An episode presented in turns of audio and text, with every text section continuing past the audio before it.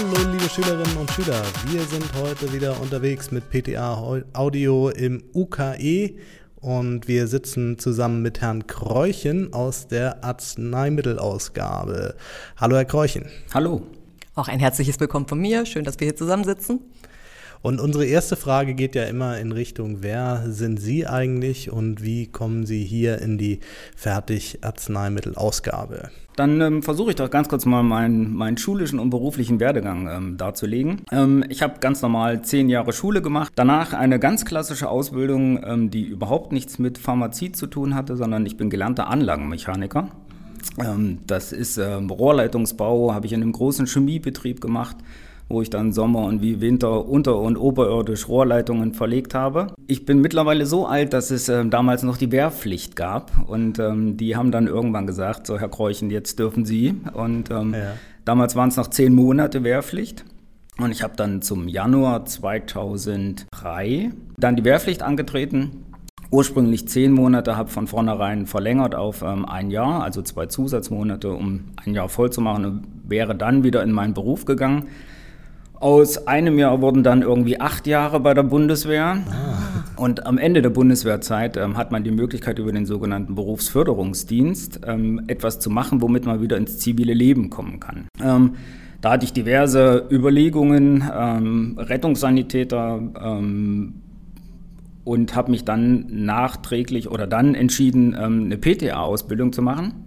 Und zwar aus dem Hintergrund, beruflich in meinen alten Job zurück da waren die Kollegen mit 40 körperlich am Ende. Ja. Und ähm, wir müssen ja alle doch immer noch ein bisschen länger arbeiten mittlerweile. Und ähm, habe mich dann für PTA entschieden, weil es eine super interessante Sache ist. Und Apotheken wird es, solange es nicht die Pille gibt, die uns alle gesund hält, immer geben.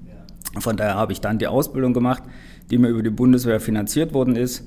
Und bin dann nach meinem halbjährigen Praktikum in einer öffentlichen Apotheke, ähm, auch in dieser Apotheke geblieben für zwei Jahre und 2008 dann ähm, hier in die ähm, in die UKE-Apotheke gewechselt.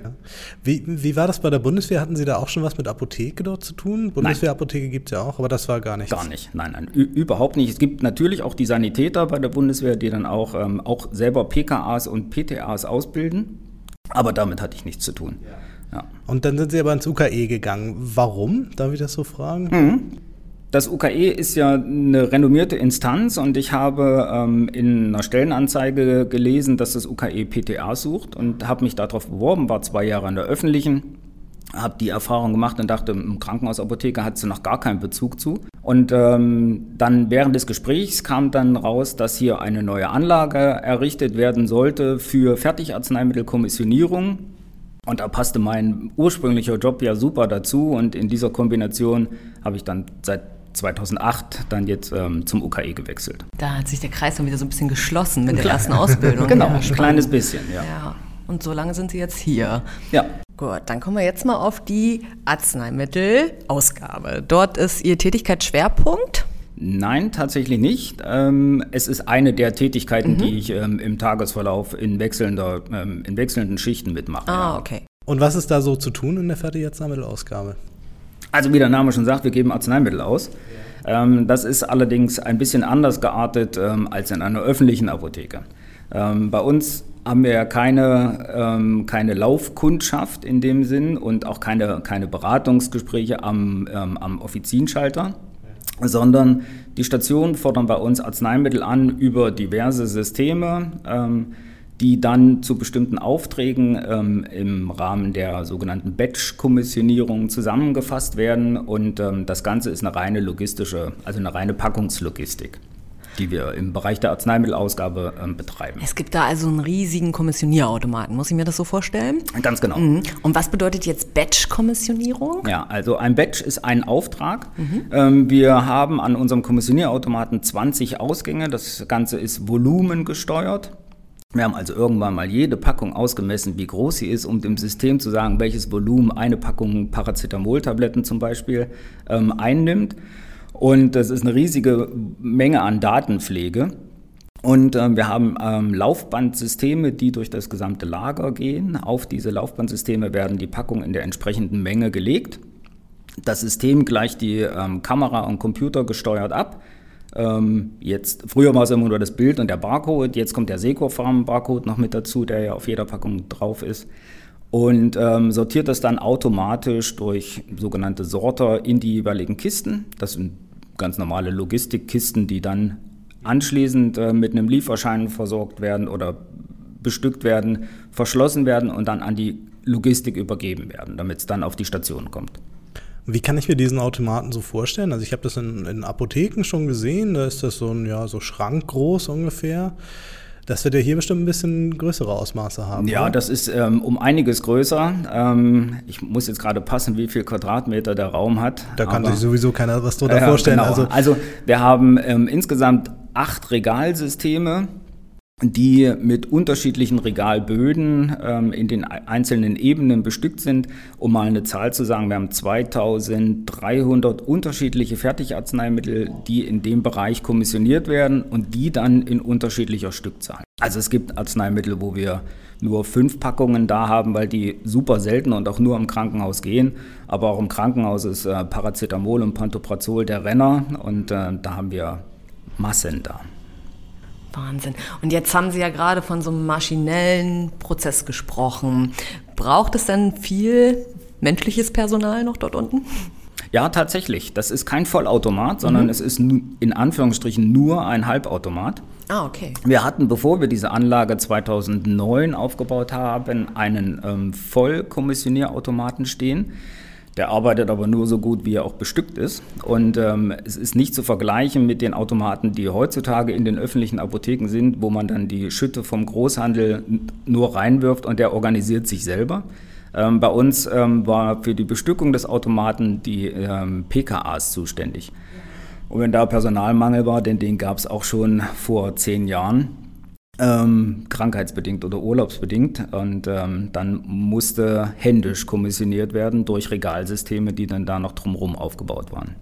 Und jetzt ist es so, dass die ganzen Regale natürlich ebenfalls befüllt werden und im Zuge der Kommissionierung die ähm, PKAs und Betriebshelfer, die wir im Bereich der ähm, Ausgabe haben, ähm, durch das Regalsystem laufen mit einem Handgerät, ein bisschen größer als ein Smartphone ähm, da die alle relevanten Informationen drauf sehen, wie welches Arzneimittel, welcher exakte Lagerplatz und die Menge.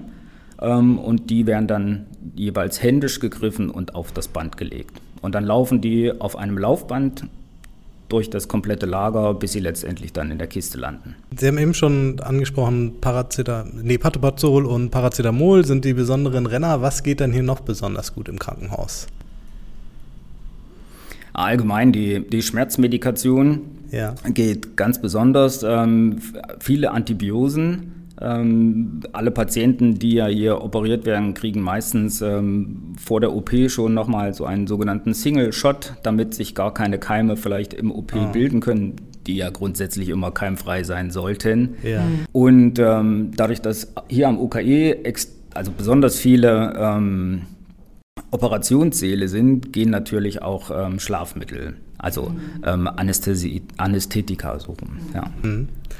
Und das sind dann die ganz normalen Produkte vom Großhandel, die wir auch in den öffentlichen Apotheken haben, oder gibt es da auch spezielle? Ja, wir haben schon noch ein paar Sondersachen, aber wir kaufen relativ wenig beim Großhandel, ja. sondern wir beziehen alles direkt oder zum großen Teil direkt beim Hersteller weil es ähm, ganz andere ähm, Voluminas an der Bestellung sind. Also wir bekommen Palettenware und ähm, die wird dann von der Warenannahme geprüft, gezählt, abgeglichen und wandert dann ins Lager. Wie ist das mit BTM? Die haben wir auch in mhm. einem extra gesicherten Raum. In den Apotheken steht ja ein kleiner Tresor. Mhm.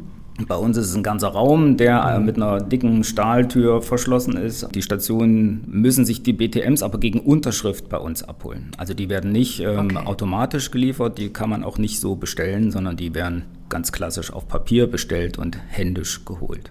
Ähm, achso, wie ist es mit Fertigarzneimittelprüfung? Das muss man in der Apotheke auch mal machen. Ähm, genau. Läuft das bei Ihnen auch so ab? Das, das wird genauso gemacht, ja. Ähm, die einzelnen Lagerbereiche sind aufgeteilt auf die PKAs, die im Bereich der Kommissionierung mit tätig sind. Die prüfen dort die Verfalldaten. Ähm, auch das passiert immer mal. Und ähm, die Fertigarzneimittelprüfung selber läuft über unser Analytiklabor. Ich glaube, die Kollegin ist ähm, in der Folge irgendwie noch dran. Ja, ja, die genau, und die kann dann ähm, da detaillierter erzählen. In letzter Zeit ist ja in Deutschland sehr viel nicht lieferbar gewesen. Also die Lieferengpässe äh, halten uns hier in Atem. Wie ist es bei Ihnen? Sehen Sie dem gelassener entgegen oder ist das hier auch ein großes Thema?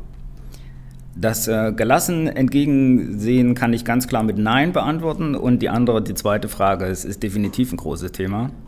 Ähm, die Patienten, die hier liegen, brauchen ja ihre Medikation und für uns ist es ein, ein ähm, enormer zeitlicher Aufwand, nach Alternativen zu suchen. Also das ist in den öffentlichen Apotheken genauso.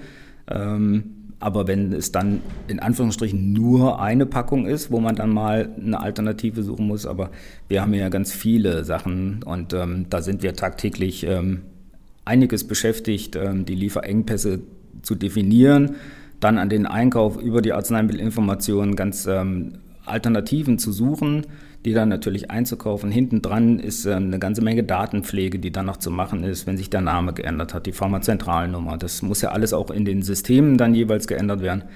Das frisst extrem viel Zeit, ja. Hm, Aber bisher können Sie noch jeden mit, dem, äh, mit einem guten Arzneimittel versorgen. Ja, Ja, das Ja. ist doch schon mal die gute Nachricht. Ja, das zeigt jetzt auch wieder, wie wichtig so die Zusammenarbeit der einzelnen Abteilungen ist Ja. und auch untereinander die Absprachen auch wieder so. Ne? Also Das stimmt. Teamwork wird auch hier groß geschrieben wahrscheinlich. Ne? unbedingt, ja. Genau, dann fragen wir jetzt mal nach dem klassischen Highlight in Ihrer Laufbahn in der Fertigarzneimittelausgabe. Gibt es da, wenn Sie so ein bisschen zurückblicken, ein spezielles Highlight, an das Sie sich gern zurückerinnern? Ja, ähm, mir ist, als wir das vorhin angesprochen hatten, sofort was eingefallen. Das ist, äh, hat nichts mit der klassischen Arzneimittelversorgung zu tun, sondern wir ähm, hältern ja auch Blutegel bei uns. Ach, tatsächlich. Ähm, genau. Die Gläser sind ähm, nur mit einer Mullgase verschlossen. Und ähm, irgendwann war es nach dem Reinigen der Blutegel mal so, dass das Gefäß nicht richtig verschlossen war. Und Blutegel sind ähm, sehr wendig und auch geschickt im Abhauen. Und ähm, dann hatten wir die in dem Bereich, wo die stehen, haben sie, haben die es geschafft, aus dem Glas rauszukommen. Und ähm, dann sind natürlich auch leider welche verendet und wir hatten aber auch zwei, beziehungsweise einen, der unter einem Regal vorkam und tatsächlich eine Staubfluse auf dem Rücken hatte beim Kriechen. Also das war schon ein echt witziges Bild, wie dieser kleine Blutegel da ankam.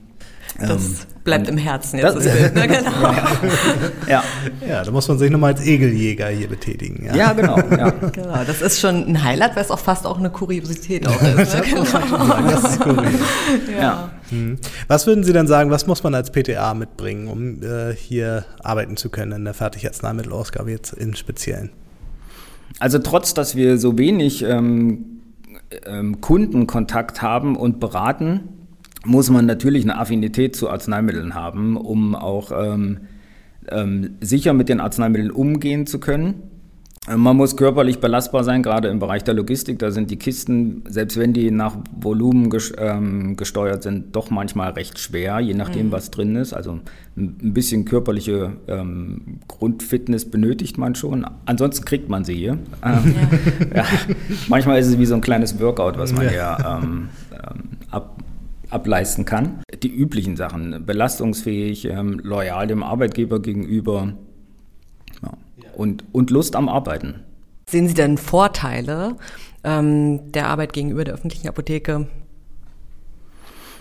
Ähm, es, es ist anders. Ähm, wenn, wenn wir, also ganz oft hören wir, wenn wir ähm, Vorstellungsgespräche führen, dass die PTAs weg möchten aus der öffentlichen Apotheke, weil es ähm, ja immer wieder ja zu Diskussionen kommt, wenn man dann den ähm, Kunden, den Patienten dort erklären muss, warum sie nicht mehr Arzneimittel XY, sondern jetzt was anderes, bedingt durch Rabattverträge und alles.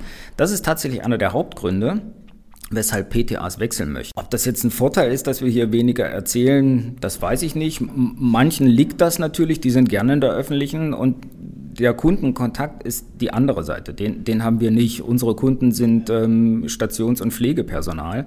Und die Logistik, wenn wir das an die Logistik übergeben sollen und müssen, ach, ich würde es nicht als Vorteil sehen. Es ist ein, ein, Ja. ein anderes Tätigkeitsfeld. Eher so ein individueller Entscheidungsprozess dann so, den man für Genau. sich dann trifft, ne? Ja. Genau. Ja, dann äh, ganz herzlichen Dank und wir sagen Tschüss und auf Wiedersehen.